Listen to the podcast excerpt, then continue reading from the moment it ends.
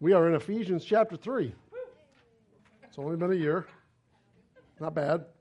This, uh, this uh, chapter, though, I think the pages are 34, so that's, that's good. We should get through it a little quicker.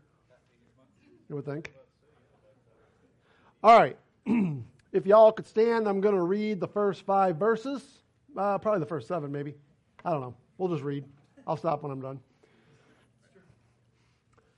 All right. For this cause, I, Paul, the prisoner of Jesus Christ for you Gentiles, if you have heard of the dispensation of the grace of God, which is given to me, you word, how that by revelation he made known unto me the mystery, as I wrote afore in few words, whereby when you read, you may understand my knowledge in the mystery of Christ, which in other ages was not made known unto the sons of men, as it is now revealed unto his holy apostles and prophets by the Spirit that the Gentiles should be fellow heirs and of the same body and partakers of his promise in Christ by the gospel, whereof I was made a minister according to the gift of grace of God given unto me by the effectual working of his power. Now, Father, we come before you, Lord. We just want to thank you for your word.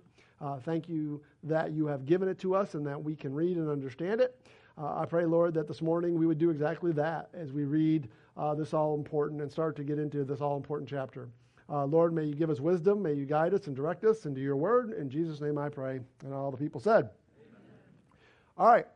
so, what was the theme word around chapter number, or phrase around chapter number one? In Christ. In Christ. What's the theme phrase around chapter number two? New. New. What's the theme phrase around chapter number three? Look on the board, it's in red. Christ in you. So, number one was you in Christ. This one is Christ in you. All right, and that's the theme of this chapter. And what I want you to understand, and what is absolutely key to understand, is that nobody at any time, in any place, had this privilege except for when it was revealed to Paul until now. Y'all got that? It's important to get that. Okay? Nobody in the Old Testament could say Christ was in you. Nobody during the tribulation period is going to be able to say Christ in you. That's very important to grab onto. When Christ is in you, you are sealed unto the day of redemption. You cannot lose that privilege once you have gained it. You did nothing to get it, you can do nothing to get out of it. And that is very, very simple statement. What I will say is you were not predestined to get it. Okay? You get it by your uh, uh, bowing down to the, the Word of God and the, uh, the message of the gospel of Jesus Christ as revealed to Paul. That, that's it it's, it really is that simple, yet, uh, boy, we've made it pretty hard, haven't we? Unfortunately. All right, so he starts off by talking about, uh, and we'll start with the uh, fill in the blanks here, the dispensation of grace. And, you know, I could stop right now and I could spend the next 20 minutes explaining to you how important it is to understand that the Bible de- teaches dispensations. But I hope y'all been around this church long enough that I don't, you don't need me to do that. What I will tell you is this, though. Just know, most churches don't believe what we're talking about right now. Right. Most churches do not buy into dispensations, even though it says it right here. But I know the Word of God is not the authority. Apparently, man is. Uh, no, obviously, that's not true. The Bible is the Word of God, it is the authority. And Paul specifically calls this period of time that we're living in the dispensation of grace. Now, if this is the dispensation of grace, clearly that must mean there must be other dispensations. Anybody okay with that? Sounds to me like if, if Paul's got to, to single out this one, that must mean there are other ones. We talked about another one back in Ephesians chapter 1. Remember that? The dispensation of the fullness of times?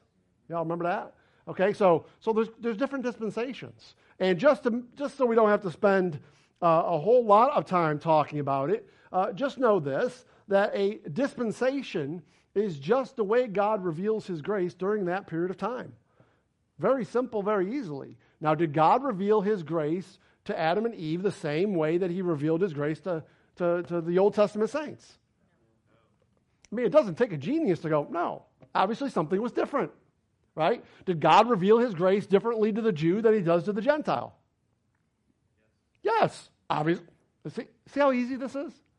Is there an Old Testament and a New Testament? Yes. Do you believe there's an Old Testament and something was different in the Old Testament than the New Testament? If, if you just stop right there, you believe in dispensations.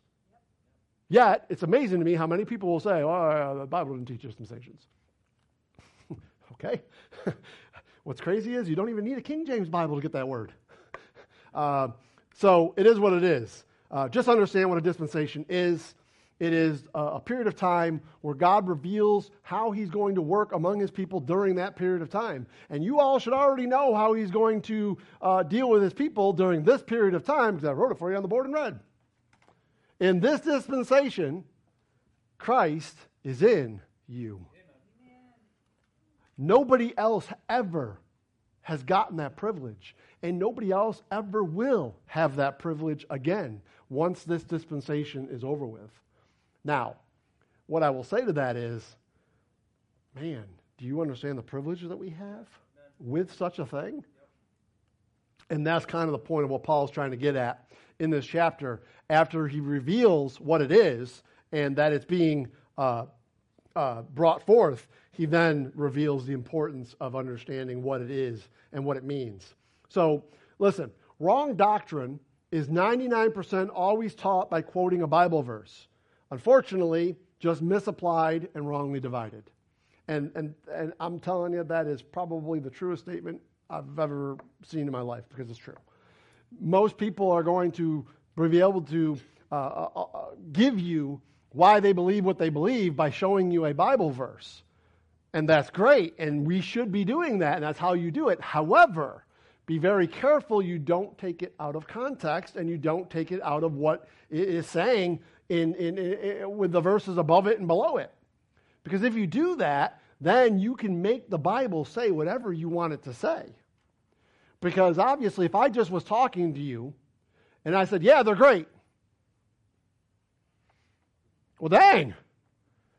You could, you could tag anything you want on that. What does that mean? Yeah, they're great. Well, he must be talking to me. I'm great. Yay. Or he must be talking about One Baptist Church. We're great. Yay. Or He's talking about the Dallas Cowboys. They're great. Yay. You see what I'm saying? You can tag anything on it.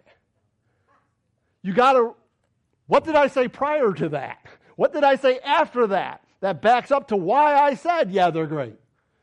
We can do that with anything. If I was just talking to you and having a conversation, that's not how we conversate. Me just saying segments of sentences. You're going to look at me like, what the heck are you talking about, dude?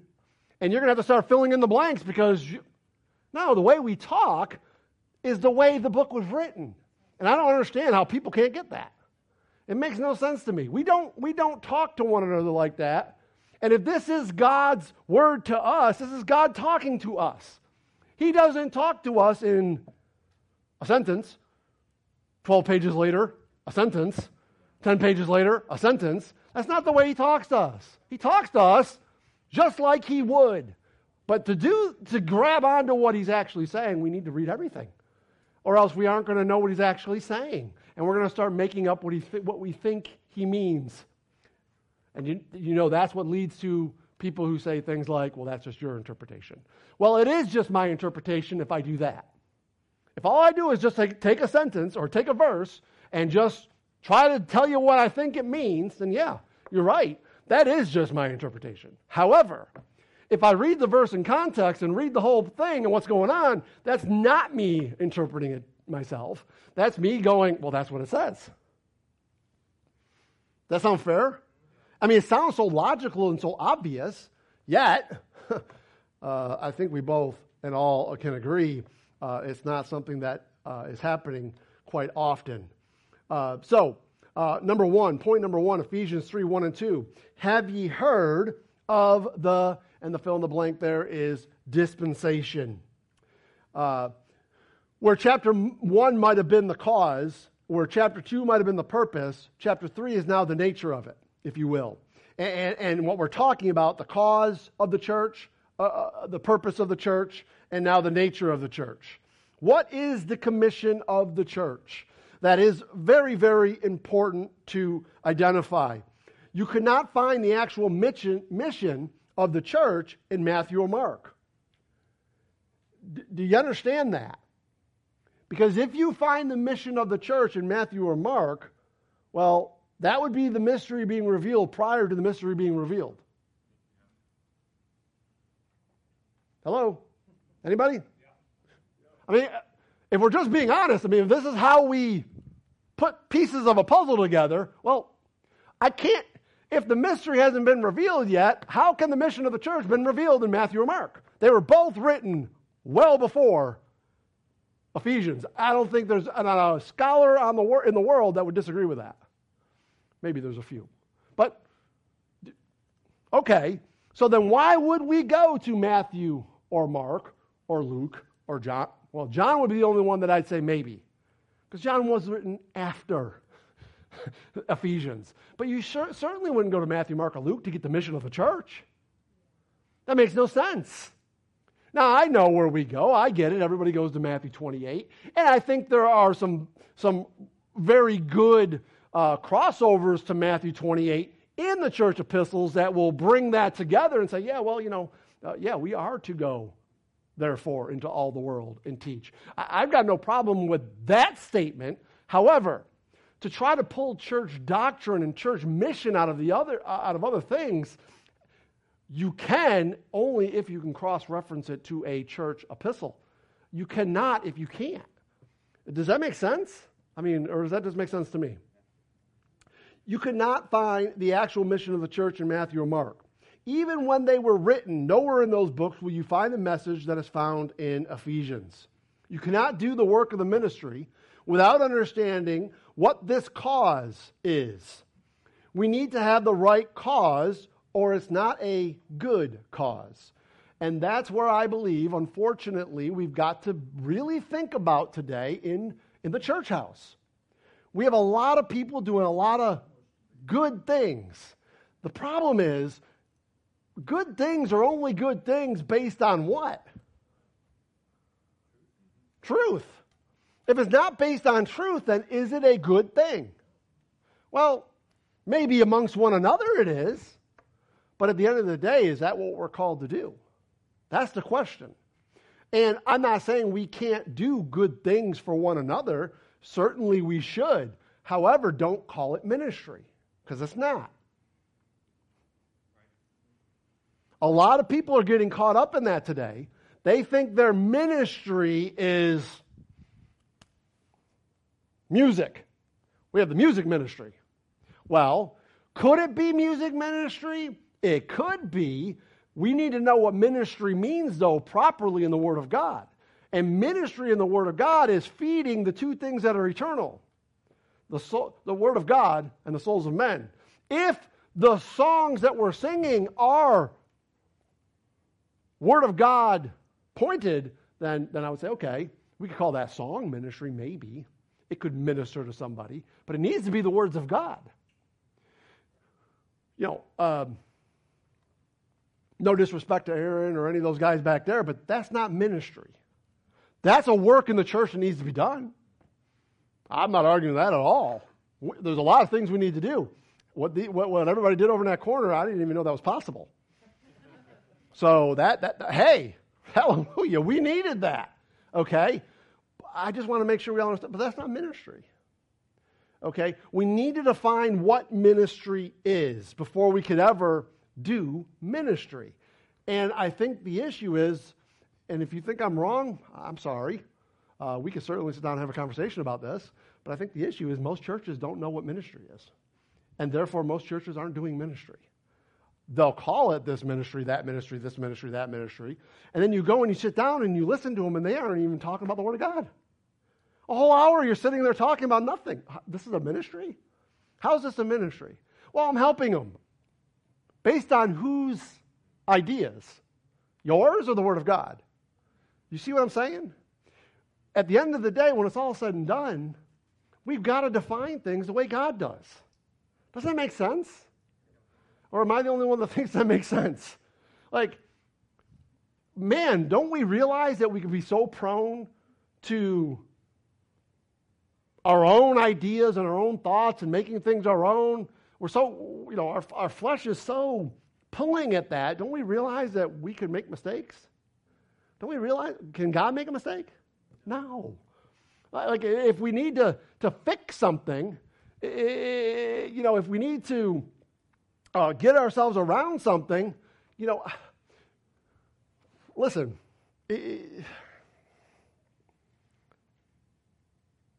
what drives me bananas, and I mean this with all sincerity, what drives me bananas is like, you know, when a pastor doesn't know how to deal with a situation, so they send the person to the professionals.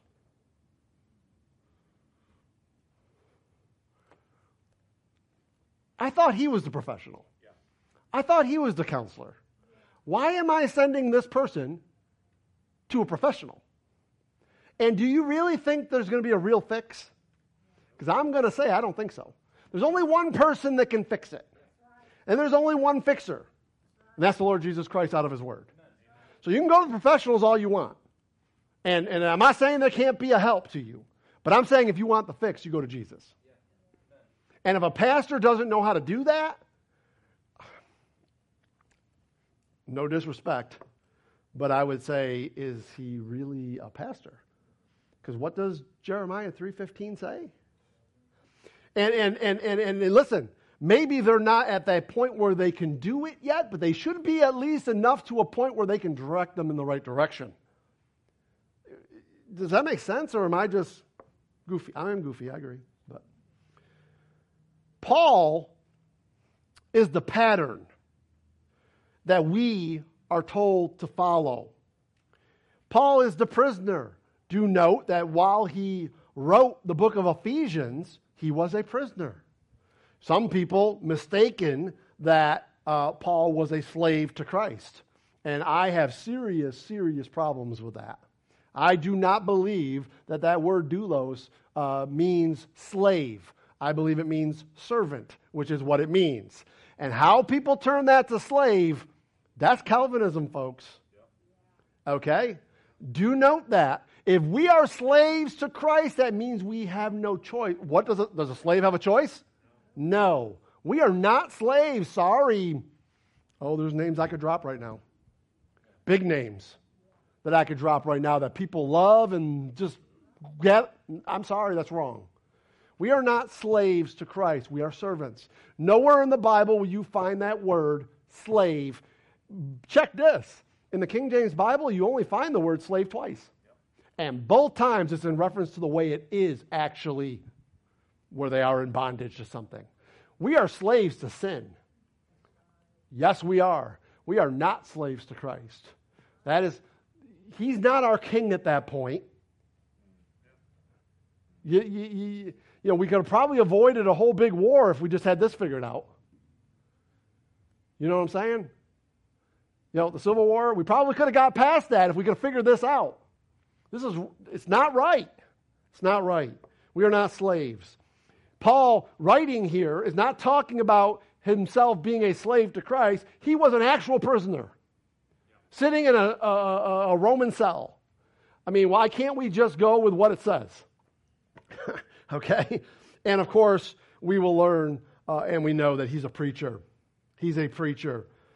We follow his pattern. We follow who he is and what he did as he followed the Lord. Amen? Uh, he certainly was a pattern to them which should hereafter believe on him to life everlasting.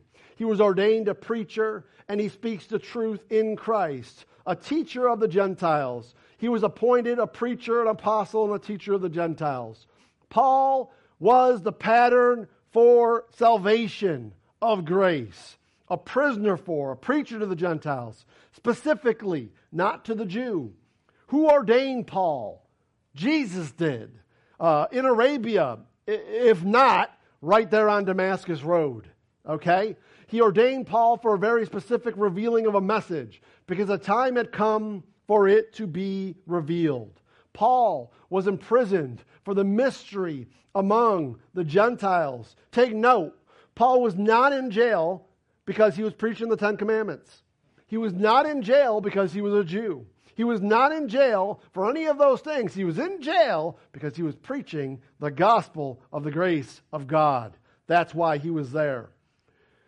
Remember that Jesus Christ of the seed of David was raised from the dead according to, as Paul says, my gospel, wherein I suffer trouble. And boy, did he suffer trouble.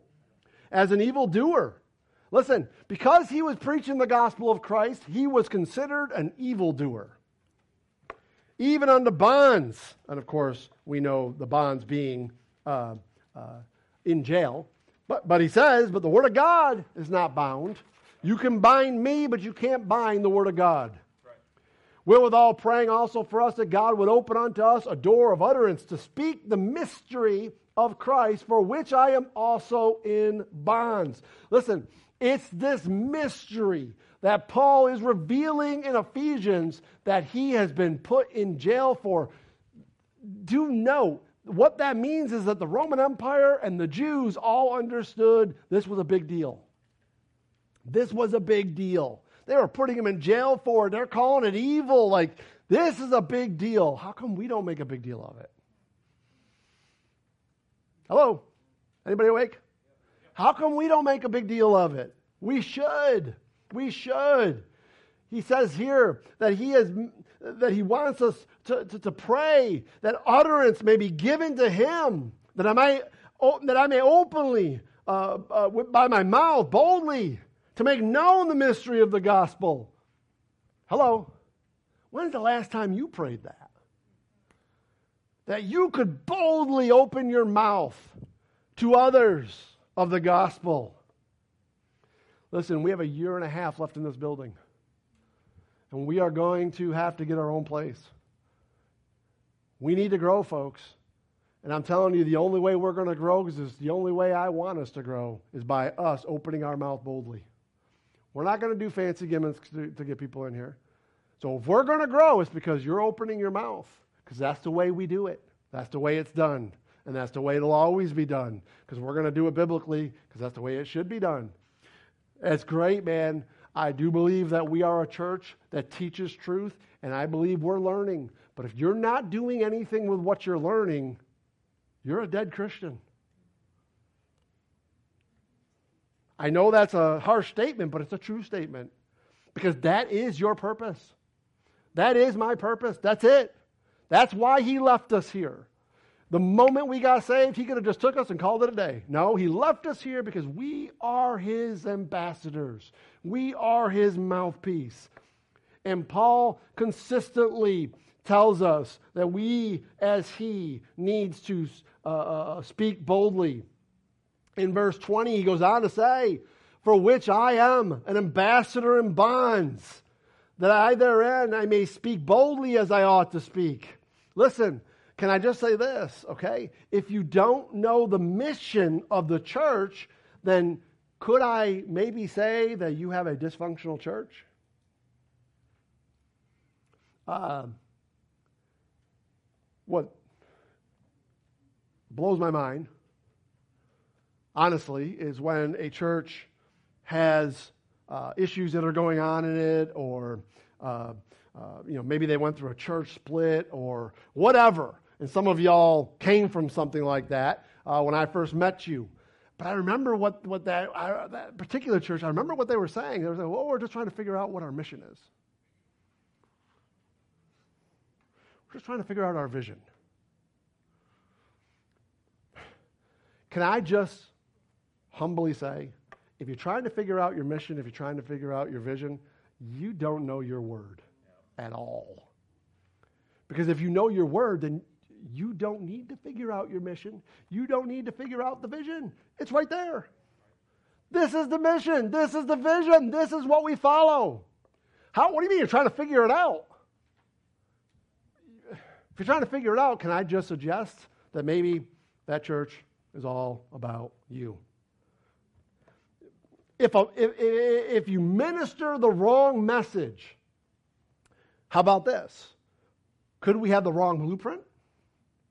and your building be the wrong building? I'm just asking. Is that possible? What do you think? I believe that it is absolutely possible. And I believe this is a much bigger deal than we're making of it. You don't make any friends teaching this. okay? Did Paul make friends teaching this? Did Jesus make friends teaching this? Did any of these guys make friends teaching this? No. You want to know where they ended up? On a cross, in jail, beheaded, all the other good things that went along with it, right? All the fun things that we love about all. No. No. Speaking truth comes at a cost. It does. And, you know, doing it right means you probably will not have a large church. I think we probably can show evidence of that. 2 Timothy 1 8 says, Be not thou therefore ashamed of the testimony of our Lord, nor of me his prisoner, but be thou partaker of the afflictions of the gospel according to the power of God. Paul goes on to say, If you have heard of the dispensation, uh, if you have heard of the. Not many know dispensation is in the Bible. And again, if you just start talking to people, ask them and see what they say. Uh, most people don't know what the word means, they don't understand the, the reality behind it. How many have actually heard this and know what it is? And, uh, you know, again, I, I would humbly say, if I'm wrong, great. I want to be wrong. I just don't think I am. Um, dispensation, what does it mean? What does it mean? It's a revelation ordaining God's way of dealing with us and us with Him. It's not only an economy, it's a stewardship, administration. So, in this dispensation, it is the way that God is dealing with us, but do note that every time God uh, deals out a new dispensation, we have a stewardship of it as his people. Did Adam and Eve have a stewardship of something? Yes, they did. Did, did, did Noah have a stewardship of something? Yes. Did Abraham have a stewardship of something? Yes. Did Moses have a stewardship? Y'all with me? Uh, uh, we're all here, right? Yes. They all had to steward something. Now, based on what we've seen, did they all do what they were supposed to do? And was there consequences for not doing what they were supposed to do? Somewhere along the line, though, you see, for some reason, while we live in this dispensation, we don't think there's going to be any consequences. I might argue, and I think I might be okay doing this, the responsibility is greater on us than it ever has been. We have Him in us. What's our excuse? However, for some reason, I, I erased it this morning so I could get the, but, but we had the little scales there, if y'all remember. For some reason, man, we spend so much time on justification, we forgot judgment. And we just don't, we're just not there anymore. Most churches will not speak to you about the judgment of God in any way, shape, or form. And listen, maybe I am heavy on preaching the judgment of God. Maybe I am. And maybe that's too far right, but I'd rather be too far right than too far left. Because too far left is going to be a problem.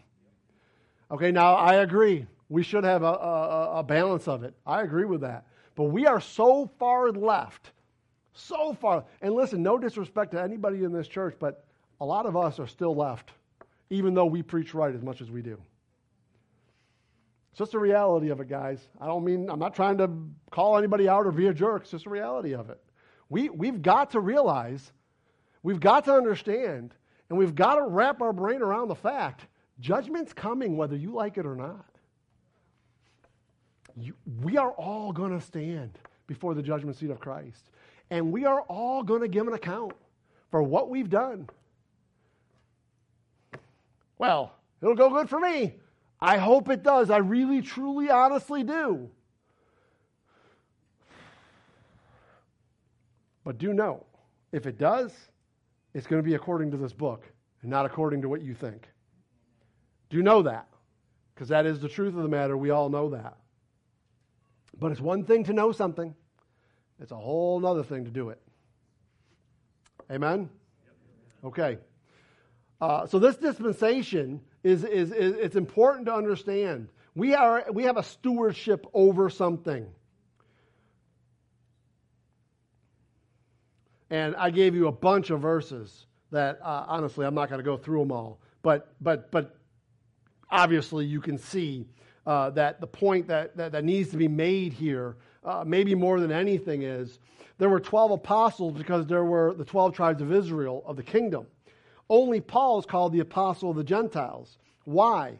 Because it's a different purpose. And it was on purpose that, that God went out of the way to say that. Okay?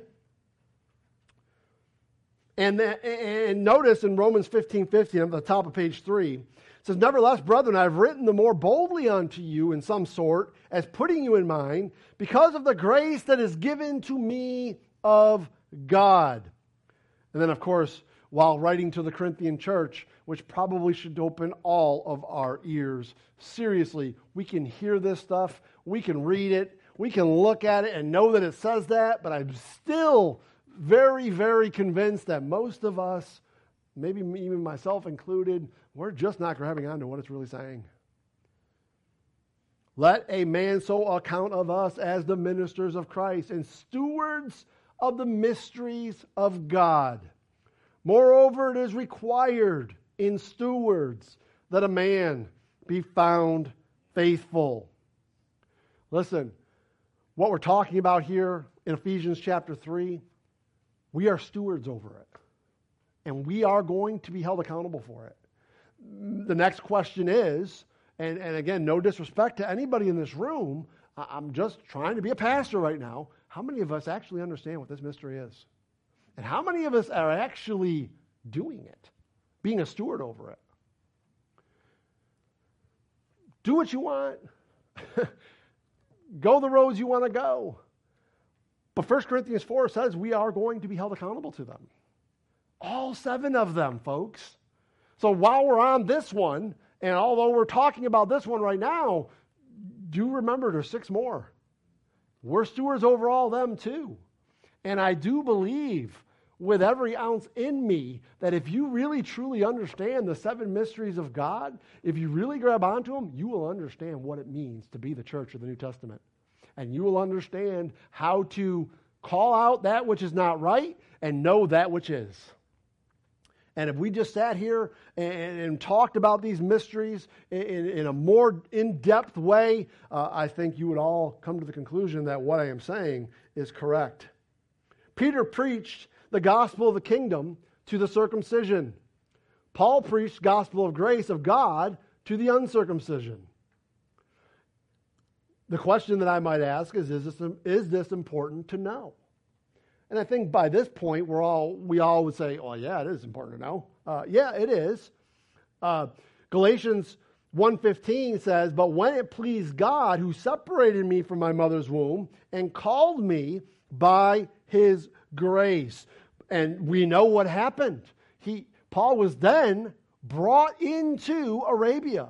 And for the next three and a half years, he was shown, given this mystery that we're talking about right now. And everything that goes with it. Probably the biggest things that we need to understand is that it was Paul's gospel is included in this. So now we need to know what the proper gospel of Jesus Christ is according to. Okay, hey, again, no disrespect. But I'm telling you, just get online. Start listening to some churches up in here in Jacksonville. Start looking for the start looking in the in, in, in the notes where they say a teaching on the gospel, whatever, and just listen to it. And I promise you, if you know what the gospel of Jesus Christ according to Scripture is, 1 Corinthians 15, 1 through 4, you're going to start scratching your head and you're going to start going, what the heck is going on right now? That's wrong. That ain't right. And, and can I say this? Can I say this? Can you be 99% saved? Anybody? The answer is no. Either, either we got the message 100% right or we don't. 99% is not good enough. if I put a little cyanide in your water, what's going to happen? You're dead. How important is this? That's my question. What do y'all think? Can, can we afford to mess this up? No. It's, I mean, James says it's the engrafted word that saves your soul. What do you want me to say to you guys? What, what, what should we be saying? And, and listen, can I just say, what worries me, what bothers me, is those out there who don't know. And you ask them, hey, are you saved? I'm a Christian. Amen. Hey, t- can you tell me your testimony?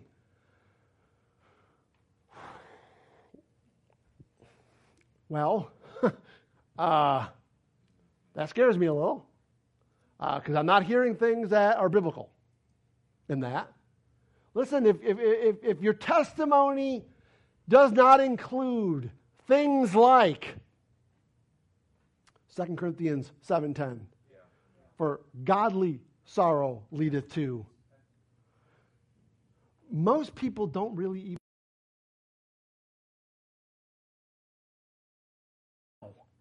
You understand that sin is so far from holiness, it's not even in the same ballpark. Godly sorrow leadeth to repentance. But you see, there's a problem. And what bothers me is what happens at most pulpits when they say, bow your head and say a prayer.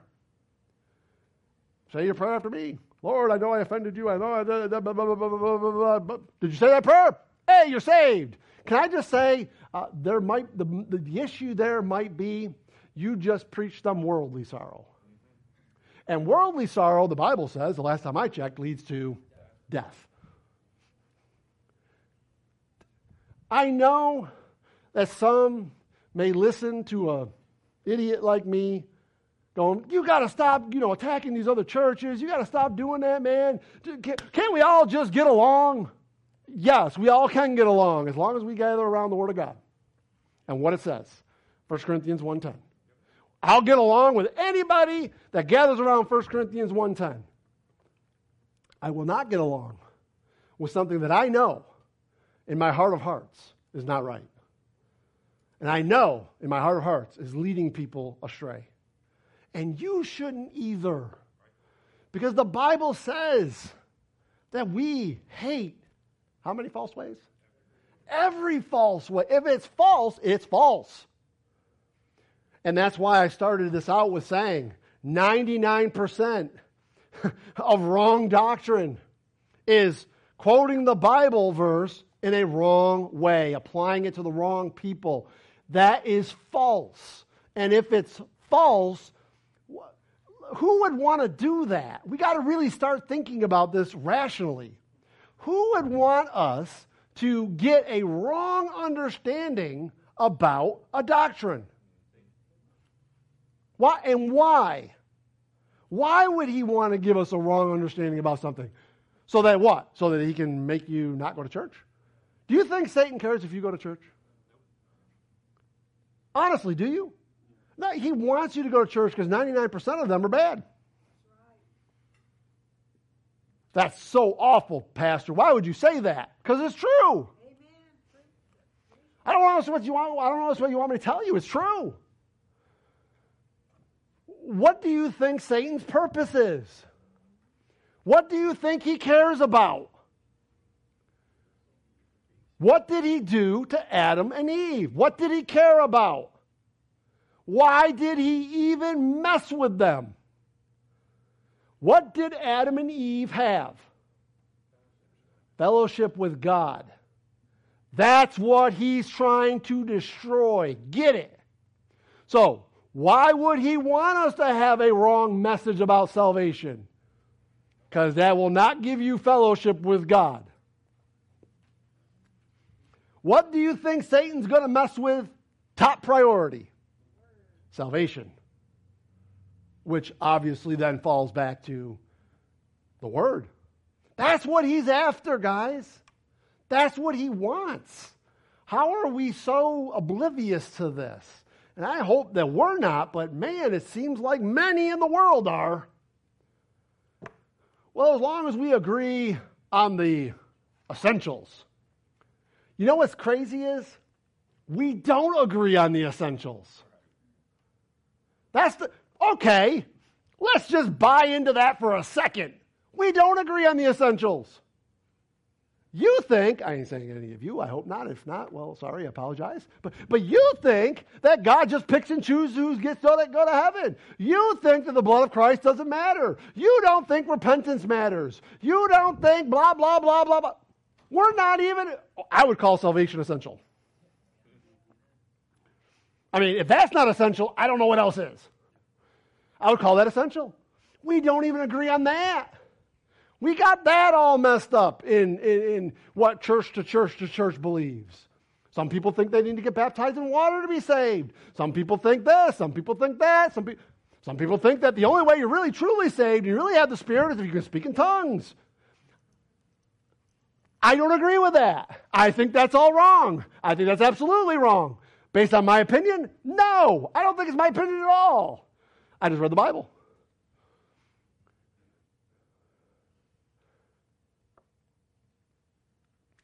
This dispensation of grace that we're living in, we got to understand it. We've got to wrap our brain around it. We've got to get all the ins and outs of it. Why? Why do we? Number one, number one, because that's how you get saved. so if I just stopped right there, that'd be good enough, wouldn't it? Okay. But number two, because you're a steward over it. You're required to be a steward over it. You're required to be found faithful to it. And you know what Jesus said that's almost heartbreaking to me? When the Son of Man come, will he find faith on the earth? And I'm asking a question, man. When the Son of Man comes to get his church, will he have found faith in you? Well, I go to church every Sunday. No, that, that, that, that's not being a steward over what's been given to you. Now, are you following after what you should be doing? Uh, absolutely. But that's not what you're going to be, that, that, that, that's not your, what you're steward over. We need to learn, as Timothy says, how to behave in the household of God. Amen?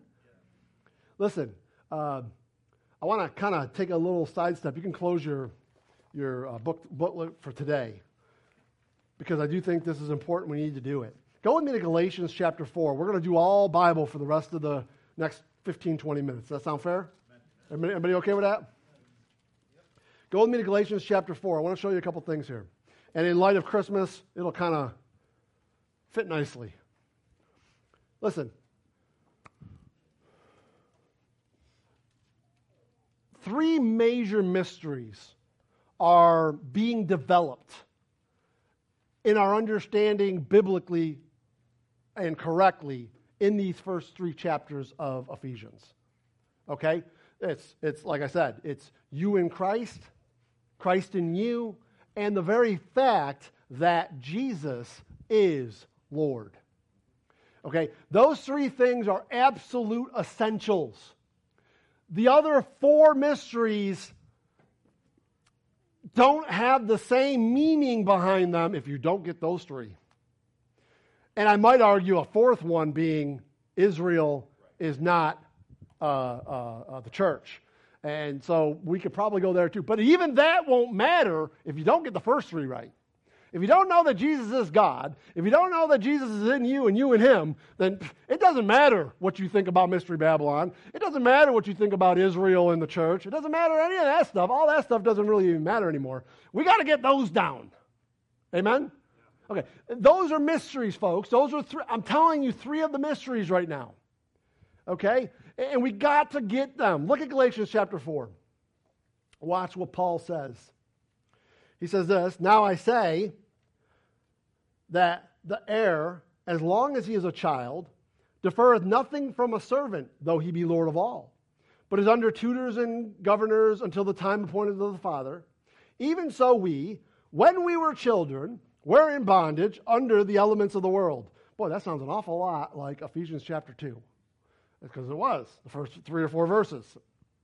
But when the fullness of the time was come, God sent forth his Son, made of a woman, made under the law, to redeem them that were under the law, that we might receive the adoptions of sons. Let's just stop there for a second. Let's read what that says. When the fullness of time was come, God sent forth the Son. When did God send forth the Son? We're going to try to think of this logically for a second. When did God send forth the Son? His birth. Right? Uh, hello? Anybody? Somebody, is, anybody with me? yeah. God sent forth his son, made of a woman, when? When he was, when the Lord Jesus Christ was born of the Virgin Mary. When was that, roughly? Oh, around 2 BC. Call it what you will. Somewhere around 2 BC, God sent forth his son. Okay, let's keep reading. To redeem them that were under the law, that we might receive, what does that say there? All right, I have a serious question. For all of those prior to God sending his son, were they children of God? Come on. Yes or no? Could they have been? See, if we just let the Bibles talk, we can get truth. Okay, well, it says to redeem them that were under the law, that we might receive adoption. And because you are sons, God has sent forth the Spirit of His Son into your hearts, crying, Abba, Father. Okay, when does God send forth His Spirit into your heart? So, right up to today, if you are not His, are you a child of God? I mean, we're just reading what it says. What do y'all think? Well, no, obviously not. We don't get to become in Christ, chapter number one, we don't get all those blessings until we are biblically saved. When we get in Christ. When redemption takes hold of us. What are we redeemed from?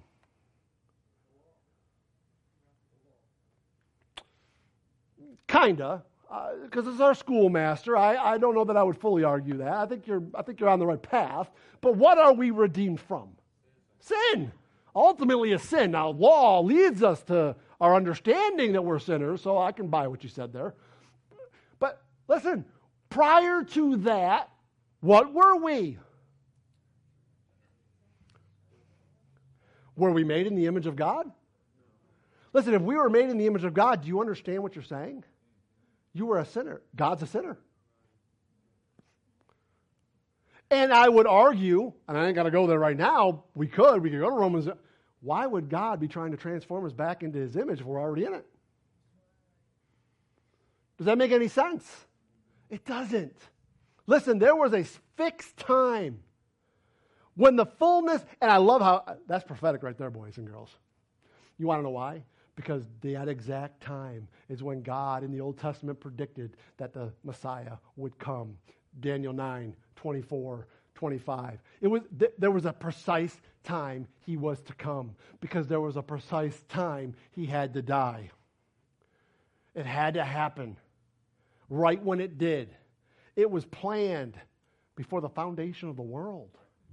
Okay? And so, listen, he sent forth his son, made of a woman, to redeem them so that we would become sons of God. John 1:14. Okay? Uh, listen, uh, this is what happened. Uh, we need to understand that the Lord came. But the question now becomes as we're trying to develop this mystery is who came?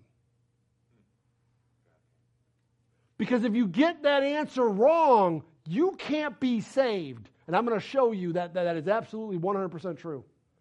You've got to get the answer right. Because who came matters. Well, Jesus came. But who's Jesus? You got to get that right.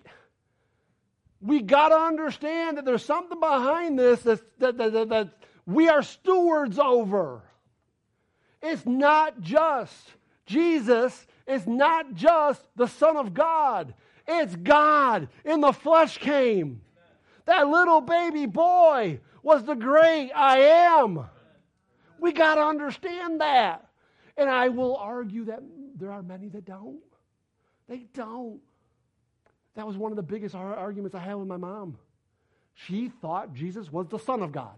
That was it. That's as far as she would go. And even though I would read verses to her, she just couldn't get it in her mind. And I want you to know that's what Roman Catholicism believes. And I want you to know that every single, pretty much, church that comes off of Roman Catholicism believes that. And I want you to know that's what the Jehovah Witnesses believe. And I want you to know that's what the Mormons believe. And I want you to know that's what the Seventh day Adventists believe. And I want you to know that's what most people believe. And if you say to them, well, was he God in the flesh? Some would say yes, not really even knowing what they're saying. Because then you start talking to them and start getting some insight, they really don't know.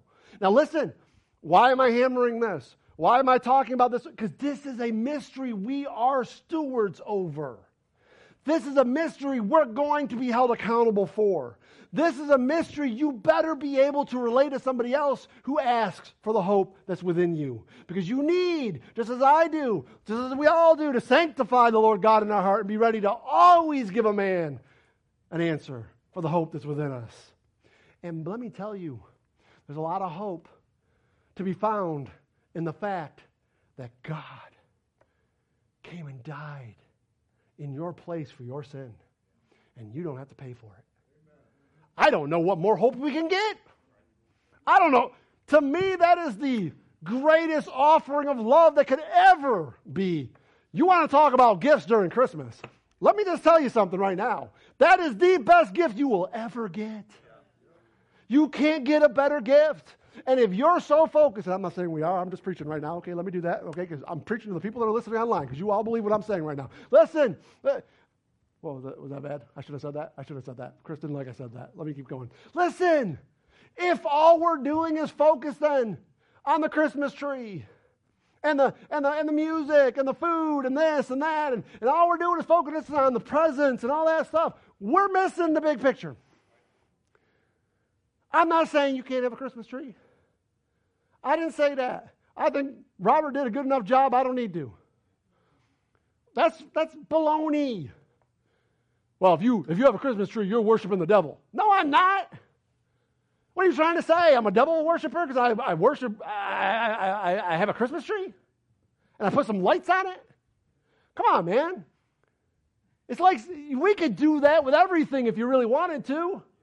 You really want to play that game? Let's play it. I mean, how far do you want to go with that? Because I could turn that around on anybody real fast. Well, you're doing this, you're doing that, you're doing this, you're doing that. You shouldn't be doing any of that stuff. Don't we know that the little g of this world? Huh?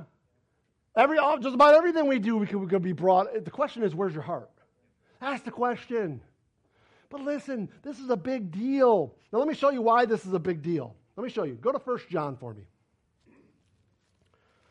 Let's just look at and listen to what the Apostle John had to say about this.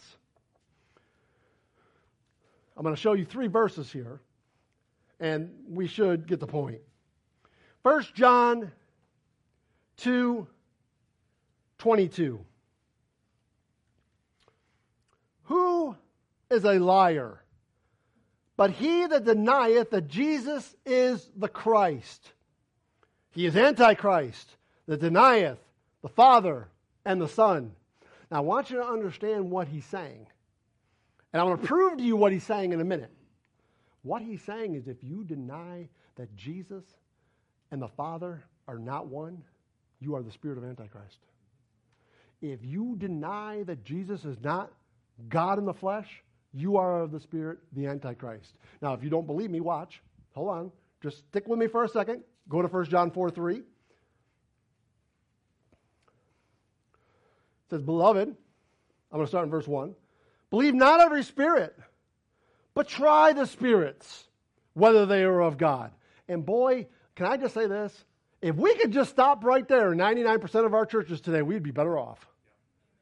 Because we just think that just because somebody's up in a pulpit running his mouth like I'm doing right now, that everything that that person's saying has to be of God.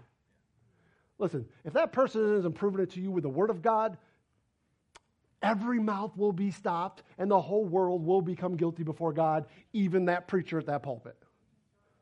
No! We need to make sure that these things are coming from God. And the only way, let me repeat that, the only way you can do that is by the Word of God. There's no other way. Well, so and so prophet man, he, he had a dream last night, you know? I mean, that, that was from God. okay, how can I prove that was from God? Just because I.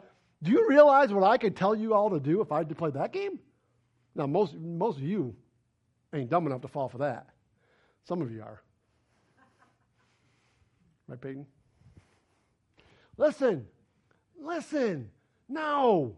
We got to try the spirits. Look at, hereby know ye the Spirit, capital S, of God. Every spirit that confesses that Jesus Christ is come in the flesh is of God. And every spirit that confesses not that Jesus Christ is come in the flesh is not of God. And this is the spirit of Antichrist, whereof you have heard that it should come, even now already is in the world. And you're looking at me going,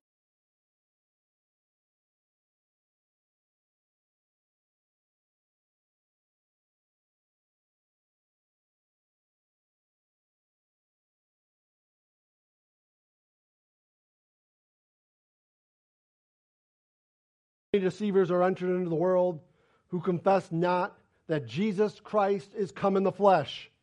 This is a deceiver and an antichrist.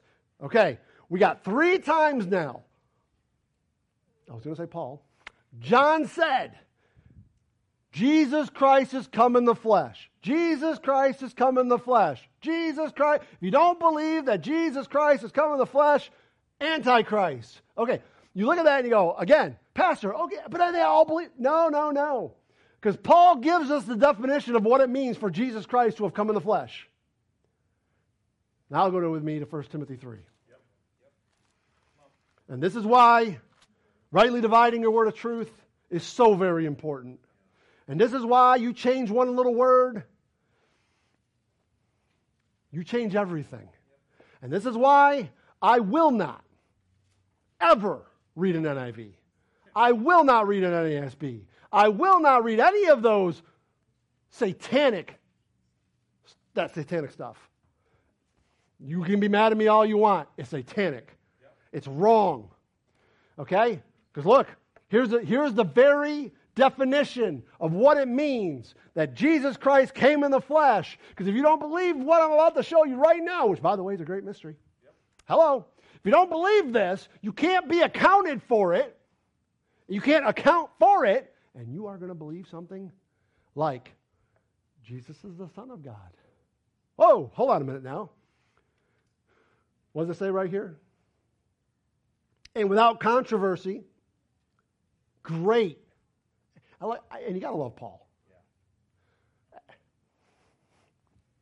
Hey, folks, without controversy. There is no controversy there's nothing to argue about. It's very simple. God was manifest in the flesh. Amen. Mic drop. Yep. Let's all go home. Yep. Who? Who? Who was born of the virgin? Careful. Careful, because that's exactly what a Roman Catholic would say. And that's why it's so important to understand this mystery. Was God, was Mary the mother of God? Do you see why that's important? Mary was not the mother of God, Mary was the mother of Jesus. And we're looking at this going, Pastor, you're confusing me. You told me that he was God in the flesh. Like, I don't get it. You, that's why you need to understand the, the, the, the, the dynamics of this. When Jesus was born, he was all man. All man, yet without sin. But he was also all God. He didn't get the Spirit of God on him at his baptism. Wrong. Incorrect. He was God from the very moment he was born. But Mary was not the mother of God because God is everlasting. Mary, a finite being, cannot be the mother of God. Do y'all get that? Look at, watch. Go with me to Micah 5. Let me show you. I'm probably stealing some stuff from Robert and because these are all Christmas verses. And if I am, um, you can yell at me tomorrow. I apologize. Look at. Watch Micah 5, verse 2. But thou, Bethlehem Ephratah. And hey, you got to love it. Okay, so you see how we live in Jacksonville? Right? This would be like saying, But thou, Orange Park, Jacksonville. Like, the Bible even called the, the not just the town, the suburb of the town. Like, he's telling us exactly where that manger would be. And do note, this is Micah. This is four, five hundred years before the birth of Christ, maybe more, pinpointing not just the town, but the exact place in the town. I mean, my gosh. Though thou be little among thousands of Judah. What thousands of Judah is he talking about?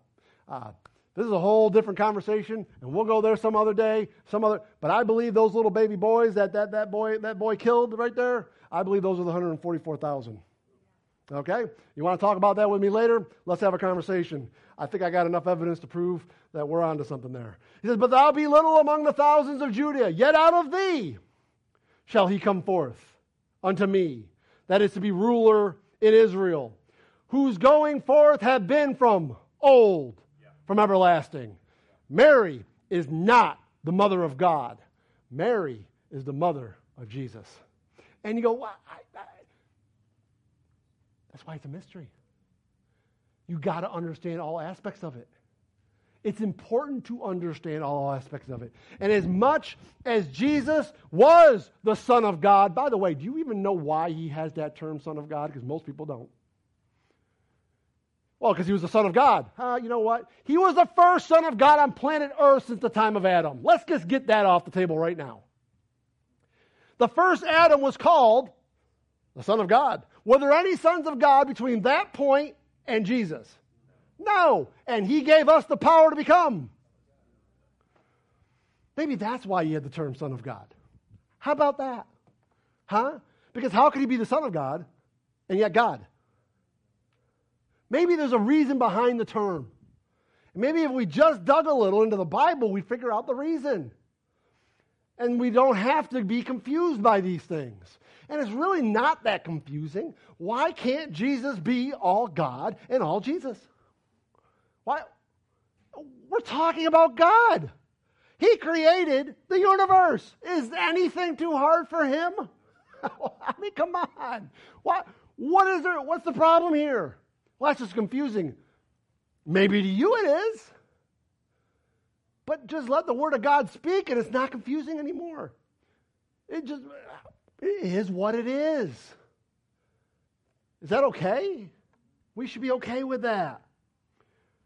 He came in the flesh, Christ in you. You in Christ. The great mystery of the fact that that very tabernacle in the Old Testament is in you. You're the temple of Jesus? No, you're the temple of God. Man, uh, I remember, uh, Robert, what, two or three weeks ago now, you did that whole universe thing? Man, just the think about that for a couple minutes, just to kind of try to grab the unbelievableness of it all. That God is in you. How could we ever, my friends, how could we ever say, well, I can't? Well, I can't. Let me just say if you ever say, I can't, you are denying the very Christ in you. Because what you're saying is, He can't. And I'm just saying, oh, yes, He can. And the problem is, you're right. You can't stop living for you and start letting Him live in you. And then watch what will happen. If y'all knew me back in 2002, you would be completely floored to what you see up here today. back in 2002, yeah, I would have been right with you. No, he can't. Oh, yes, he can. He can take a borderline atheist. They used to laugh at people that preached this book, that, that, that thought Christianity and all that was just a big hoax.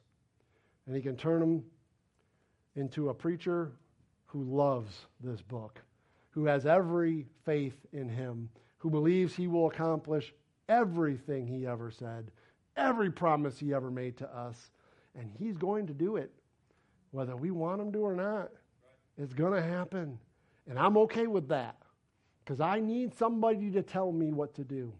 Because if somebody's not telling me what to do, I'm going to do what I want to do. And I already know what happens when I do what I want to do. I already seen it. Been there, done that. Still at times have problems with that. My wife, I'm sure, can attest.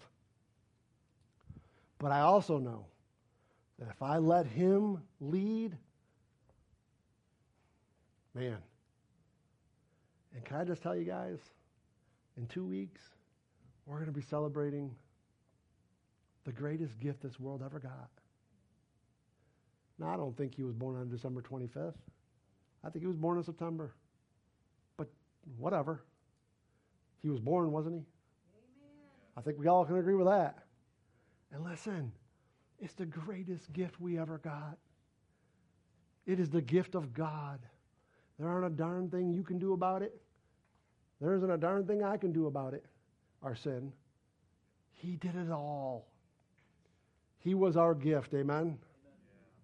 And listen, as we dig into this mystery, we need to understand what goes behind it. I mean, truthfully, all three of them. He is God. Does it not blow your mind that God was sitting on a cross? Seriously. Like, just stop and try to grasp that for a couple minutes. You know, I know we may have heard these things before and whatever, but like the very nails that were in his hand, he made them. The, the very wood that he was hanging on, he made that. The, the hands that pounded the nails into his hand, oh, he made that too. The breath that was coming out of his nostrils, he made it the blood that was pouring out of his vein. Oh, he made that too. The people that were standing around that cross mocking him, he loved them. Listen, I don't know what you need to get motivated to be a Christian, but can I just tell you, that's as far as you need to go. It don't have to be much more harder than that. Look what he did for you. If you need more, motiva- more, more motivation beyond that, I, I, I got to say, I'm not sure there's anything I or anybody in this church can do to help you. Because that should be it right there. That should be it right there. We're ambassadors. Paul is, is, is, as he gets into the second half of this chapter, boy, he's going to bring it home for us. He's going to bring it home for us. And you want to know how he ends this? In chapter number three, he ends it what the purpose of all this is. And here's the big news flash. If you haven't been around here, if you have, you know exactly what I'm about to say. None of this, none of it It's about you. None of it. Let me repeat that in case you didn't understand what zero means. Zero. It's all about Him. And it's all for His glory. And man, as we submit ourselves to His mysteries, do you understand what we put on His head when He returns? That just blows my mind that He would even give us that privilege because it's a privilege. And can I just say, I think we are way too easily, way too easily persuaded in different directions. We are way too easily brought down different paths. And we have to recognize that all we're doing by doing that is stealing his glory for self glory. That's all we're doing. And until we can come to that place to recognize that, I don't know if we're going to be, by and large, the church we should be. But we, I can't help everybody out there. All I can tell us is us in here. Hey, man, there's something bigger, something better. And the bigger and better is not you or me or this church. Jesus.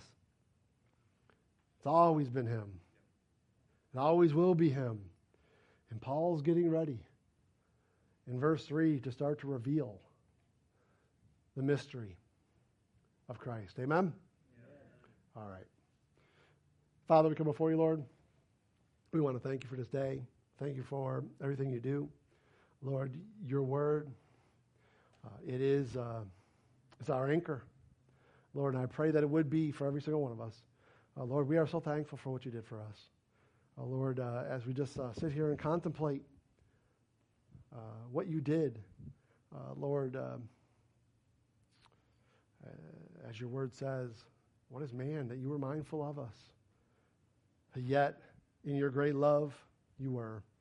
And Lord, all we can do is just bow down humbly to you and say thank you. But Lord, I pray that our thankfulness would not just be words, that as Paul said in Romans 12, it would turn into action. Uh, so, Lord, may we be a church that would be all about your glory. May we be a church that would do that which you've asked us to do. And Lord, uh, we do love you. We are thankful for this mystery. And uh, Lord, we pray that you would give us uh, the wisdom uh, to move forward into the direction you'd have us to be. And we certainly will give you the glory for it. In Jesus' name I pray. And the church said, Amen. Amen. Love y'all. Have a good day.